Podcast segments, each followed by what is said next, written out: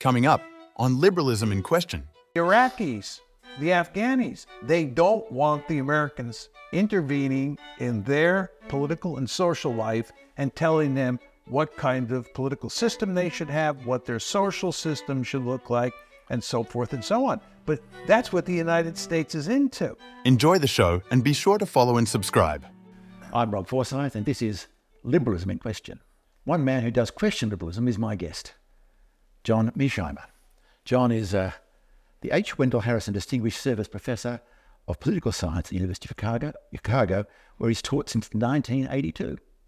He tells me he's graduated from West Point and even served in the American military for 10 years during the Vietnam era. He's written many books. The one that I most liked was the one, The Great Delusion, Liberal Dreams, International, International Realities. John, welcome. My pleasure to be here. You're not against liberalism. No, I love liberalism as a political ideology for a particular state. So, in terms of domestic politics, I think I'm very fortunate to have been born and raised in a liberal democracy like the United States. But I think liberalism as a foreign policy is a prescription for really big trouble, if not disaster. So I discriminate between liberalism as a political system on the home front versus liberalism as a foreign policy. Okay, well, let's, let's, let's unpack that. What, what, what is liberalism in your mind, simply defined? Liberalism is based on two assumptions. One is that the individual matters more than the society in which he or she lives. So liberalism is all about individualism. That's point number one. And point number two is the belief that people cannot agree about first principles. To put that in slightly different terms, it's the belief that people cannot agree on what is the best life. And sometimes those disagreements are so profound that they'll kill each other, these individuals. Okay? The liberal solution to this problem is number one, to emphasize rights and the idea that everybody has the right to live life the way they see fit. So even though you and I may have different views on what is the best religion, we can be members of that religion that we think is the correct one. If you want to be a Protestant and I want to be a Catholic, fine, right? So that's point number one. There are rights. Point number two is you preach the norm of tolerance. And you preach the norm of tolerance in a liberal society because, again, people don't agree on first principles. Then the third basic element of the liberal solution to these problems that I described is that you need a state. And you need a state just in case the norm of tolerance doesn't work. In other words, if you don't tolerate yeah. me and you decide you're going to kill me, I have to be able to appeal to the state.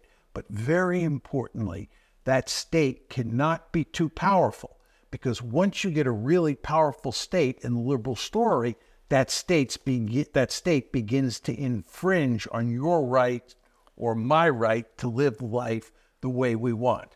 So you have this separation between civil society and the state, where in civil society, you and I have certain rights that allow us to live the good life the way we see fit. It's a, I think Francis Fukuyama said it's a solution to the problem of pluralism. Because there is pluralism, instead of the liberal state deciding the big questions of life, it leaves that to individuals and, and communities it sets the framework in which they can live That's together. Absolutely right. It, yeah. It's liberalism is based on the assumption that there is no truth. You have a particular version of what is the truth. It's the truth from your point of view. I have a particular version of what is the truth from my point of view.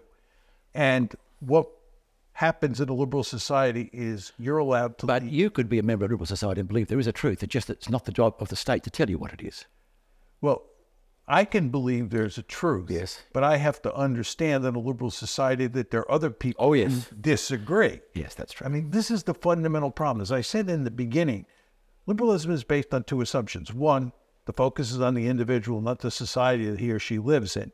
Number two, people cannot agree on first principles. To put it in the rhetoric that we're using now, we're saying people cannot agree on what is the truth. And once okay. that happens, right? If you get a case where people disagree in fundamental ways, this is Catholics versus Protestants in the days of Hobbes versus Locke, Yes. right? People were willing to kill each other. So you had these religious wars. Although I guess you've got to at least believe in individualism and tolerance and rights. Must have that, that in common to be a liberal society. Yeah. Must have some truths that you believe in. Yeah, well, you, I mean, the whole subject of rights is very complicated because Yes. when you talk about rights in a liberal society, you're talking about inalienable rights, right? These are rights that apply universally. And in a very important way, you're kind of beginning to talk about truths. You're Yes, saying you everybody You're making actually rights. metaphysical claims, as a matter of fact. Yeah, Yes. yeah, The- I noticed you distinguish two kinds of liberalism progressive and what's called modus vivendi liberalism. What's the difference between the two? Well, modus vivendi liberalism is, What does that mean, by the way? uh, To Latin for yeah, just to let people let, live. let, let, let it be, yeah. Yeah, yeah. It, modus vivendi liberalism in my story is associated with a limited state. Yes. And all it does, this limited state, is make sure that people don't kill each other and that A, a very libertarian view of. a very libertarian view. Yeah. And what's happened over time is that uh, we've developed a, a much more powerful state uh, in liberal societies, and that state is interested in making sure that people have, for example, equal rights, and it will do all sorts of things to interfere in the affairs of individuals uh, that begin to sort of tread on liberal principles. It's a very fine line there. And that's often we, the CIS, are often discussing whereabouts we think the state should or shouldn't be in this in these matters. It's a matter of dispute within in liberal societies when the state should intervene to overcome inequality or let people have the freedom to fl- to flourish by themselves. Right. That Yeah. that is the big question. Big question. Right. And the problem that you really face here is that starting in the late 19th century, uh, with industrialization Yes. uh, and the rise of nationalism, you you reached a point where people wanted the state to do all sorts of things to make life better for great numbers of people in the society. And the state grew in size, and the state began to interfere more and more uh, in the life of the average individual. So it's no longer modus vivendi liberalism. You have a state that has a progressive agenda. you have a point of view which is best, or, or just observing? You're describing this, but you, you personally think is the state good at helping people become more equal, or is it unhelpful and it should be left to more comp- natural competition in markets? Do you come down on any? I don't think there's a simple answer to No, that. I mean, I, I think you. That's why I asked the question. Yeah, no, no. I think you need a state, Yes, yes. and I think in the modern world that state has to be quite powerful. But at the same time, from a liberal point of view, it's very important that that state not be too powerful. You want to put limits on it. This is one of the principal reasons I'm against fighting wars all over the planet. Because once you start fighting wars all over the planet, you create a very powerful state. You create a national security state. And in the United States, for example, we have a system of checks and balances where the, the legislative branch of our government is supposed to be responsible for declaring war. But that has gone by the boards. And the president in the United States today can start a war anytime, and, and, and often does. and it does, exactly. I want to come to your foreign affairs just a moment. Just one other matter. You, you make the point that that any political philosophy has a view of human nature. You, you, you, there's a commitment to what, what are humans like. That's correct. And liberalism has one, and you think it's got some deficiencies. Well, I think the two assumptions are very interesting and very important. One of them is right on the money, and the other one I think is in a very important way flawed. Right. The one that is correct is that people cannot agree on first principles. They cannot agree on what is truth or what is the good life. And it's just very important to understand that. Um, but with regard to the focus on the individual over the society, I believe that we are all social human beings, right? We, we, we're born into and we live in societies. And what we do is we carve out space for our individualism. We're not born individuals, we become individuals through our families and context. That's correct. That's so correct. the, the myth the liberal myth of the solitary people who then join together in a social contract is that just that complete Yes, misleading. Exactly, exactly. But I, I want to be clear. I do understand the importance of individualism. Oh, yes, I love the fact that you know, in a country like the United States, I'm free to say and do all sorts of things. So liberalism under so, sorry, John. Liberalism underplays the social nature of human human beings. Absolutely. This is why my argument in The Great Delusion, this book that I wrote, is that nationalism is absolutely essential to make liberalism work. Because when you have an ideology like liberalism that focuses exclusively on the individual, the question, and, and those individuals can't agree on first principles, the question is what's the glue that holds them all together? In a liberal society without nationalism, you have very powerful centrifugal forces at play because, again, people cannot agree on first principles. So, what holds, what's the glue that holds it all together? And my argument is that nationalism is one form of glue, a very important form of glue. So, my argument is you and I live in liberal nation states. We don't live in just a liberal political entity. We live in a liberal nation state, and that Now, what's a na- nation state embellishes what nationalism is all about. What's a na- what's a nation, John, from your point of view? A nation is a large group of people who have a very powerful sense that they have certain things in common that bands them together. Ah. Australians have a certain sense of what it means to be an Australian and how being an Australian is different than being Chinese or being even an American or a Brit, right? You have this Especially during the cricket, you want to see us then. Exactly. no, that's a really good example. Yes, the Ashes bring it out very quickly for us. Yes, yes. Sport. Almost everybody agrees at this point in time that sports is where nationalism manifests itself in profound ways. So again, my argument is that we are social beings from the get-go, and we carve out space for our individualism. And to use your rhetoric, we're not individuals who form social contracts. Is is we're, we're, we're, trying in this country, and I think we're doing fairly well at being a quote multicultural nation. Is that is that, is that, is that a, possible? Can you be a multicultural nation? Yes. Yeah. Well, I mean, it all depends on how you define the nation. Look at the United States. The United States was basically at the start pretty much an Anglo Saxon. Protestant country. Then, starting in around 1830, 1835, huge numbers of immigrants began to come into the United States Germans, Irish, Jews, Poles, and Italians. Those were the big five groups. And then, since 1965, when we uh, reopened the gates, which had been closed in 1924, we've gotten huge numbers of Hispanics and huge numbers of uh, of Asians. So you have this multicultural society almost from the beginning, and American identity might have been a might have been uh, identified with being a white Anglo-Saxon Protestant in the beginning, but you know by 1900 certainly by 1945 when world war ii ends So, but- that's gone by the board But for the nation to be a nation, there must be a, must be a sense of us.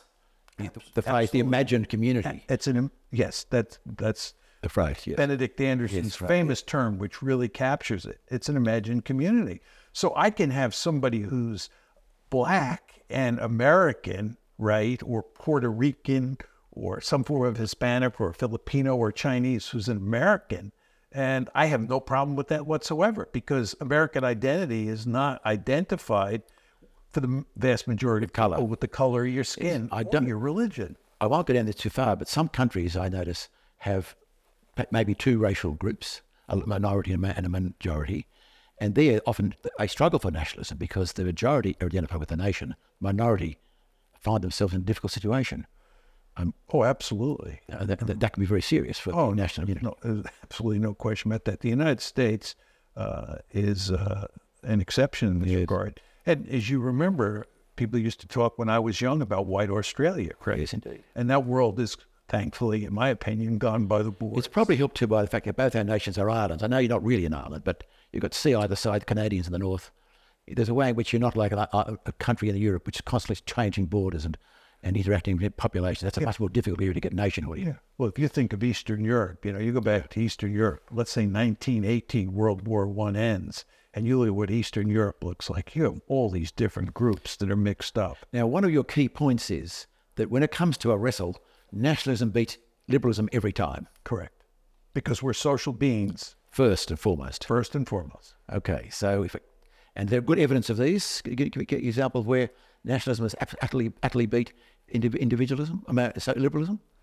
Well, I think that the fact is that um, uh, if you look at uh, a society where there are uh, two groups, one is the dominant group Yes. that identifies the nation, the nation is identified with nationalism, and that country is largely identified with, and you have a minority group uh, that is not accepted and is seen as a threat to the majority group. And that majority group tries to crush the minority group. And this is initially a liberal society. This is a case of nationalism trumping liberalism. And there have been some cases, some sad cases in Europe and in Asia where that's happened. Yeah, it's true in the United States as well. I mean, if you think about, you know, if you think about how, I mean, put slavery aside, which is really the best example, Yes, think about how whites treated blacks. If you look at the history of immigration into the United States, uh, what happened to those five ethnic groups that came in uh, starting in the 1830s, especially the Irish? Uh, the Irish who immigrated from Europe to the United States were treated uh, like dirt. It is really horrible. There's a book in, uh, published in the United States a couple decades ago now. It's called When the Irish Became White. Just think about the title of that Great book. title. It says When- it all. When says it all. Says it all. Says it Says all. it all. Yeah, yeah, Yeah. And uh, so uh, it is important to understand that there is, and the United States is widely seen as a liberal society, a liberal democracy since you know But seventeen. nationalism is there. Nationalism is there. Well, I'll give you the best example of that.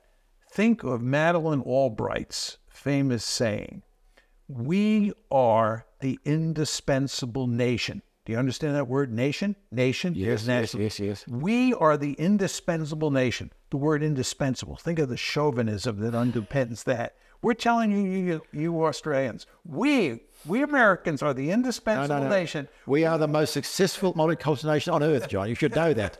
right. That's exactly right. That's what you get.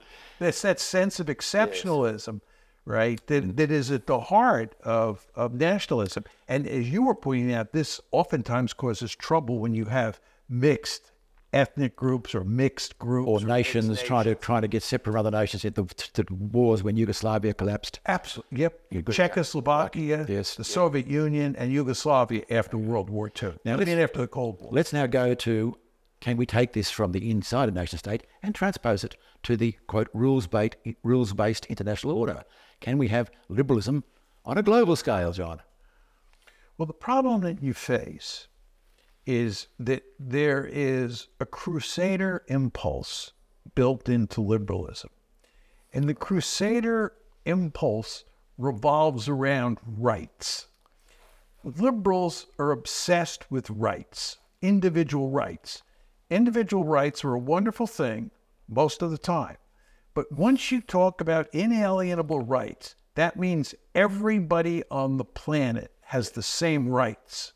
And therefore, there's a powerful incentive to run around the planet and protect the rights of other individuals, individuals who live outside your country's borders. So, what you get with the United States during the unipolar moment, this is after the Cold War ends in 1989, for the next, let's say, 20 plus years, right?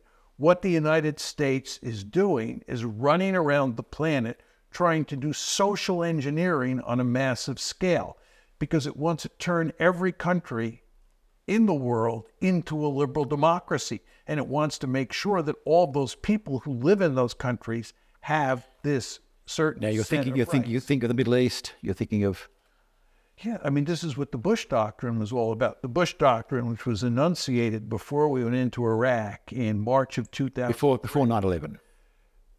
Well, we, we were talking about it even before 9 11, but after 9 11 is when the Bush Doctrine was enunciated, right? But there's no question it was there. I'll tell you where it starts. It starts with Francis Fukuyama's famous argument, privacy essay, yes. right? The, the end of history. Just think The last man the end of history. Yeah. Yes. Just think about what Fukuyama's argument is that now that the Cold War is over with, and we defeated fascism in the first half of the 20th century, and we defeated communism in the second half of the 20th century, what's going to happen What's left?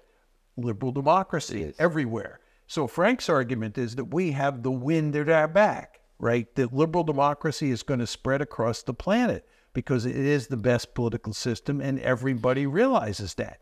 Once you begin to think like that, then you begin to think that you can intervene here, there, and everywhere. Well, how did how did that go? How did how did that all work out? it worked out very badly. think, think Afghanistan, think the Iraq War, think about Libya, think about Syria, think about all the places that we intervened with, you know, noble intentions. My good friend Steve Walt wrote a book called The Hell of Good Intentions because he basically Now, why why what it? Surely they those people want to be free.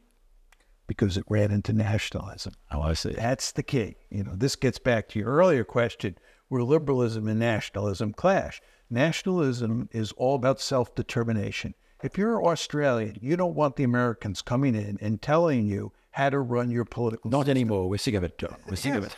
but that's true of everybody. the Iraqis, the Afghanis, they don't want the Americans intervening in their political and social life and telling them what kind of political system they should have, what their social system should look like, and so forth and so on. But that's what the United States is into. The United States thinks that Frank Fukuyama has got it right, that we've got the wind at our back, number one. Number two, we're incredibly powerful, right? And that we have a responsibility, both a moral and strategic responsibility, to intervene in these countries to make them look like us. Because the idea is if you can make the whole planet look like Australia, the United States, Britain, New Zealand, so forth and so on, we're all going to live happily ever after. And add to that too. I hope you're not offended by this, but Americans often are not sensitive to other cultures. I mean, that's a truism. of course. Amer- Americans are almost completely insensitive culture. That's going to work out. Does that even apply to the UN producing these, uh, intervening about the rights of women, the rights of children? You know, there's a whole international movement out there. Does that also fall under your criticism of international liberalism? Of course. Rights of women. What if you have a country like Afghanistan that's run by people who think that women are basically second class citizens? What do you do about that? My basic view is I reject that view, right? I want to see women treated the same as men. But if the people in Afghanistan want, So you just let them be. You're not going to go in there and rescue them. that's correct. But I am an anomaly in the United States. going to say you're very unusual. Most American foreign policy uh, experts and, and policymakers want to go into places like Afghanistan uh, and do social engineering. Or, or- and, and if we don't go in with military force, they want to intervene in all sorts of other ways. They want to use NGOs, they want to use the United Nations, uh, they want to use American funding uh, to socially engineer countries like Afghanistan so that women have equal rights. Again, I think it's a noble intention. Right. But the problem is that you have countries around the world that don't want to look like So your argument, States. your argument, John, is not that it's not a good idea. The argument it simply won't work, and that's why it's not a good idea. It simply can't be done. Well, again, it also gets back to my starting assumption in describing liberalism that people disagree about what the truth is. All right. Let me just give you an example. Fascism. In the 1930s in Germany, the overwhelming majority of Germans really liked fascism. They were not unhappy with fascism. Evidently so. Right. Given a choice between liberalism and fascism, they would take fascism, Which, which they did, in effect, they did, which in effect they did. with the help of uh, the Nazi machine. Right. Well, Hitler was venerated. Hit- Hitler was the only leader of a Western country, was the only leader of an industrialized country who pulled his country out of the Depression. Very important to understand that. He's the only leader who pulled his country out of the Depression in the 30s. That is so depressing. okay, Matt, I'm, I'm not defending. No, no, you're not. No, But I'm, I'm just saying that you, you're, you're trying to tell the truth. But the question then becomes how do you think about a country that likes fascism? Do, do, do you say, I'm going to go in there and change the system? I'm going to overthrow the government? Look, that's a good example. What if you knew about the Holocaust? You knew about the wholesale genocide of a people. Would that justify intervention? I mean, that's, that's a very hard case, but that's the thing of it. Well, first of all, a lot depends on whether you think you can go in and prevent genocide on a, uh, you know, for, at, at some reasonable price. I mean, take Rwanda. I was thinking right, Right. too. Yeah. Uh, we were very hesitant to go into Rwanda at first, even though that was an easy case for intervention, right? The costs would have been very low. I was in favor of going into Rwanda like that. Uh, I think it was back in 1994 or 1993. I can't remember which year. Uh, but going into Germany, you know, let's assume that you're correct that in 1939 we understood that we, which we didn't. I don't, I don't from we did not, of course. We did not understand the Holocaust was coming. But let's assume that we had. Would we have gone in? I think the answer is we definitely would not have gone in. Uh, Wow. And uh, I I think that it's, this is because of nationalism. It's very unusual for one group of people to be willing to pay a significant, if not huge, blood price to rescue another people. And this is why the Jews are so enamored with Israel. We have our own state. Yes. We have our own state where we can protect ourselves, right? And if you look at the Palestinians today, why do the Palestinians want a state? Because the Palestinians understand what happens when you don't have your own state. And by the way, the concept of a nation state, nation state, that's nationalism. We're talking about the Palestinians That's having national- a state, talking about the Jews having a state. What was the name of Theodor Herzl's book, his famous book, right? He is Zionist, the famous Zionist. Yeah. He's the father of Zion. Yes, yes. Theodor Herzl. His book is called The Jewish State. Just think about those words: nation state, Jewish state, Jewish is for nation. state. Jewish is for nation, state. Exactly. There's a Jewish nation, Jewish tribe, give them their own state. Palestinians want their own state. The Kurds want their own state. And the reason that this is the power of nationalism, it's inextricably bound up with survival. If you have a nation, that nation needs a state. And it needs a state because that's the best way for that nation to protect itself. And again, think the Jews, think the Palestinians, think the Kurds. can't there be benign empires to have many nations under, under a overarching protection? Well, first of all, you could have a multinational country, Yes. but empires are no more, right? You you can't have an empire. Uh, I mean, like the British Empire, where India was under the British Empire, Kenya was under the British Empire. Those days are long gone. Oh, I'm not saying have it now. I'm thinking theoretically. Although interesting, the British Empire was was sufficiently successful because it did not try and impose a great deal. to try and pose some. Um, but you want the burning of yourself, why did the British Empire disintegrate? because the people did not want to be told by the British what to do. Nationalism. Yes. Yeah. In fact, uh, it's obvious why. Right, nationalism. Even we didn't want them to tell them what to do. I'm shocked to hear that. and did you know the same thing is true of the United States? yes. Well, you, you broke away. You broke away. Yeah, Canada. I mean, So, John, Th- that's that's that's the point, though. You see the power of nationalism, but I want to be clear here. I think liberalism and nationalism can coexist, right? I talked to Viktor Orban within within a state. within a state. Yeah, I talked to Viktor Orban, who is the leader in uh, Hungary. I had a three-hour conversation with him, and we talked at some length about this. He hates liberalism and he likes nationalism, and his argument is that Hungary is an illiberal democracy. He believes it's a democracy, Yep. but he really, he really relishes nationalism, and he thinks nationalism and liberalism can't coexist. I think there's serious tensions for sure between liberalism and nationalism, but I think they can coexist.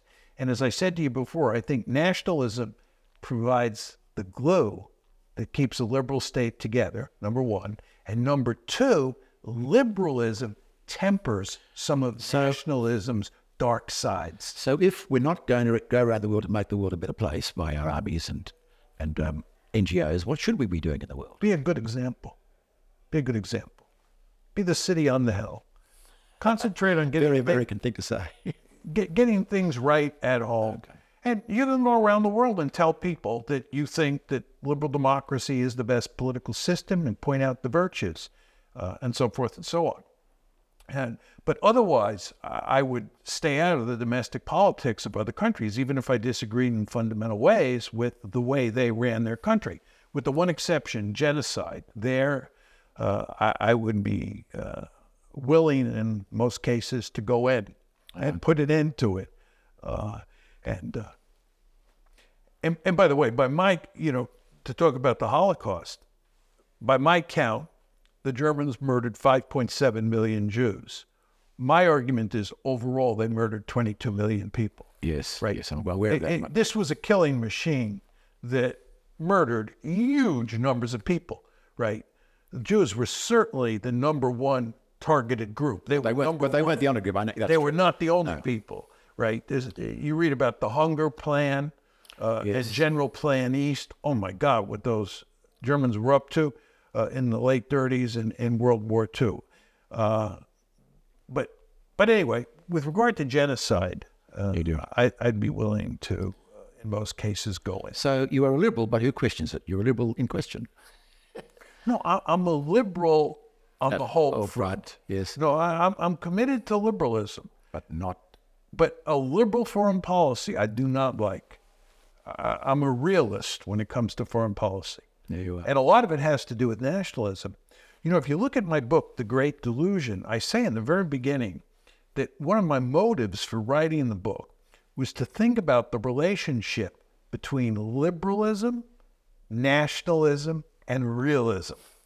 Okay? Yep. So, what I've said to you today is that on the home front, I care about liberalism and nationalism and how they interact with each other. And I think they can coexist and they can help each other thrive. And then I said, with regard to foreign policy, where I think about liberalism versus realism, I like realism because liberalism runs into nationalism when you pursue. And realism is thinking about your own your own nation's rights and powers. Yeah, yeah. It focuses on your country, eh, the survival of your country, Yes. and you, there's no social engineering in the realist story. John Mearsheimer, thank you very much. It's my pleasure. It's been great to talk to you. That was yet another in the Liberalism in Question series. I'm Rob Forsyth. Thank you for watching. If you enjoy this content, please consider joining us by becoming a member of CIS. You'll be part of Australia's growing movement towards free markets, individual liberty, cultural freedom, and a limited government. Join today at cis.org.au slash membership.